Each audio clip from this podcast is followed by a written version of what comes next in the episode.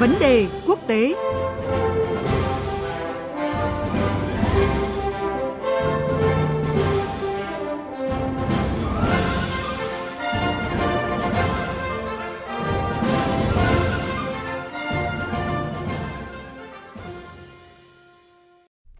quý vị và các bạn,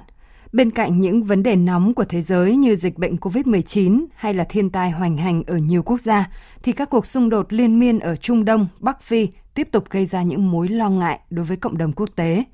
Đáng chú ý, chiến sự ở Libya, quốc gia trải qua gần 10 năm nội chiến, dường như đang tiến gần hơn đến một cuộc chiến lớn khi có sự can thiệp chưa từng thấy từ các thế lực bên ngoài. Thổ Nhĩ Kỳ và Ai Cập đang đứng ở hai chiến tuyến ủng hộ chính phủ đoàn kết dân tộc Libya, và bên kia là chính quyền miền đông Libya. Nguy cơ đối đầu quân sự giữa hai cường quốc khu vực này trên chiến trường Libya là điều khiến cho cộng đồng quốc tế cảm thấy đặc biệt lo ngại, nhất là khi cả hai bắt đầu kế hoạch triển khai quân đội và răn đe lẫn nhau. Cùng tìm hiểu rõ hơn nội dung này, biên tập viên Thanh Huyền có cuộc trao đổi với phóng viên Thế Nguyễn, thường trú Đài Tiếng nói Việt Nam tại Ai Cập. Vâng, xin chào anh Thế Nguyễn ạ. Hội đồng Bảo an Liên Hợp Quốc thì cho rằng là cuộc xung đột ở Libya đã bước sang giai đoạn mới với sự can thiệp của nước ngoài đã đạt đến mức độ chưa từng thấy. Anh có thể phân tích cụ thể hơn cái bức tranh chiến sự ở Libya ở thời điểm này ạ?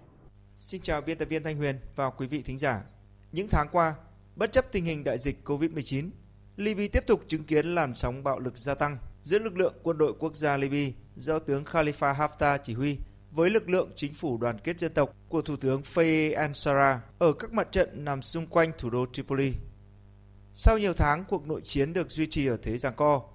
Tháng 5 vừa qua, lực lượng quân đội quốc gia Libya bắt đầu thất thủ và gánh chịu nhiều tổn thất liên tiếp. Với sự giúp sức tích cực của Thổ Nhĩ Kỳ, nhất là các máy bay không người lái, chính phủ đoàn kết dân tộc đã thay đổi cục diện chiến trường khi đánh bật lực lượng quân đội quốc gia Libya khỏi các vị trí chiếm đóng ở phía nam và các khu vực ở phía tây bắc của Tripoli, đồng thời tái chiếm được nhiều thị trấn và cứ điểm quan trọng, nhất là căn cứ không quân chiến lược Al-Watiya. Đến nay, có thể khẳng định tình hình chiến sự tại Libya đã bước sang một ngã rẽ nguy hiểm mới với sự gia tăng can thiệp chưa có tiền lệ từ bên ngoài. Tuần qua, việc quân đội quốc gia Libya và chính phủ đoàn kết dân tộc cùng huy động lực lượng chiến đấu ém sẵn ở khu vực giữa thành phố Misrata và Sirte để chuẩn bị sẵn sàng cho một trận chiến lớn đã khiến Liên Hợp Quốc và dư luận quốc tế dậy sóng. Trong một động thái nhằm đổ thêm dầu vào lửa, các nước liên quan đã không ngừng đưa thêm lực lượng và nhiều loại vũ khí hiện đại chi viện cho hai bên tham chiến.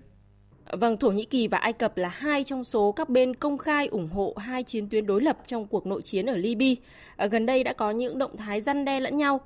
Theo anh thì tính toán của Ai Cập và Thổ Nhĩ Kỳ với bàn cờ chính trị Libya như thế nào ạ? Vâng, Libya đang trở thành một chiến trường ủy nhiệm với sự cạnh tranh lợi ích gay gắt của các nước bên ngoài. Trước hết, có thể thấy rõ những toàn tính chiến lược của Thổ Nhĩ Kỳ qua động thái ký kết hai bản ghi nhớ về hợp tác an ninh và phân định biên giới trên vùng biển Địa Trung Hải với chính phủ đoàn kết dân tộc hồi tháng 11 năm ngoái. Các thỏa thuận này tạo điều kiện cho Thổ Nhĩ Kỳ xác lập quyền kiểm soát trên một vùng biển rộng lớn ở khu vực phía đông của Địa Trung Hải. Về quy mô, đến nay, Thổ Nhĩ Kỳ đã triển khai khoảng 15.300 lính đánh thuê đến Libya để hỗ trợ cho chính phủ đoàn kết dân tộc. Về toan tính, thứ nhất, Thổ Nhĩ Kỳ tham vọng thiết lập quyền kiểm soát tại Libya, từ đó mở rộng sự hiện diện về quân sự và ảnh hưởng tại khu vực Địa Trung Hải. Thứ hai, Thổ Nhĩ Kỳ cũng mong muốn kiểm soát dòng người tị nạn và di cư từ châu Phi lên châu Âu qua cửa ngõ Libya, coi đây là một biện pháp để gây sức ép với các nước trong Liên minh châu Âu. Mục đích thứ ba mà Thổ Nhĩ Kỳ hướng tới là thúc đẩy các cam kết mà nước này đã ký với chính phủ đoàn kết dân tộc nhằm triển khai các hợp đồng tái thiết Libya trị giá hơn 25 tỷ đô la. Trong khi đó, chỉ trong tháng 6 vừa qua, Ai Cập đã có hai động thái rõ ràng liên quan đến giải quyết khủng hoảng tại Libya.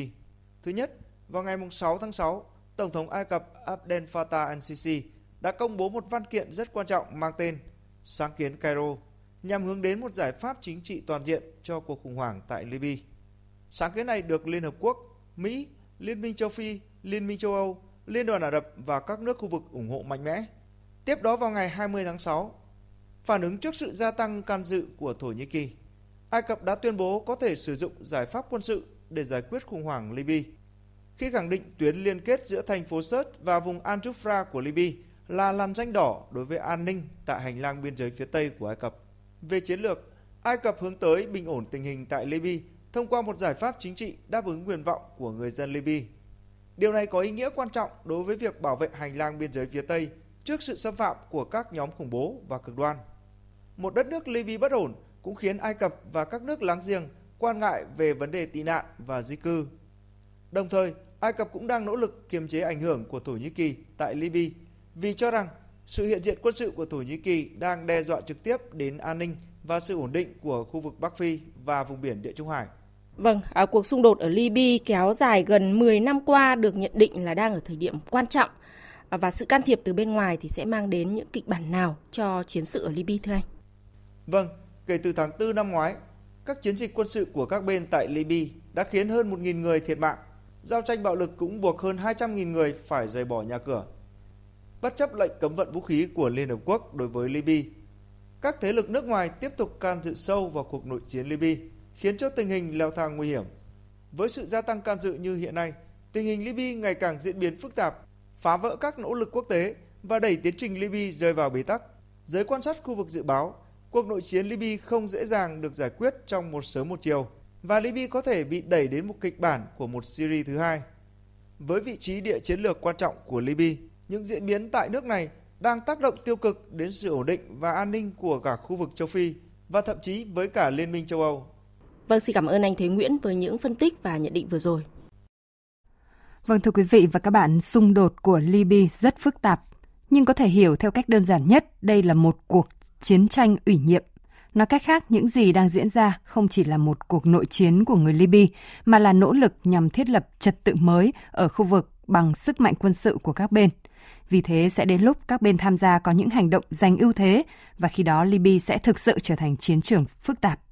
Để ngăn kịch bản này, có lẽ các nỗ lực ngoại giao giữa các bên cần được thúc đẩy hơn nữa. Xin cảm ơn biên tập viên Thanh Huyền và phóng viên Thế Nguyễn, thường trú Đài Tiếng Nói Việt Nam tại Ai Cập đã thực hiện chuyên mục Vấn đề Quốc tế hôm nay.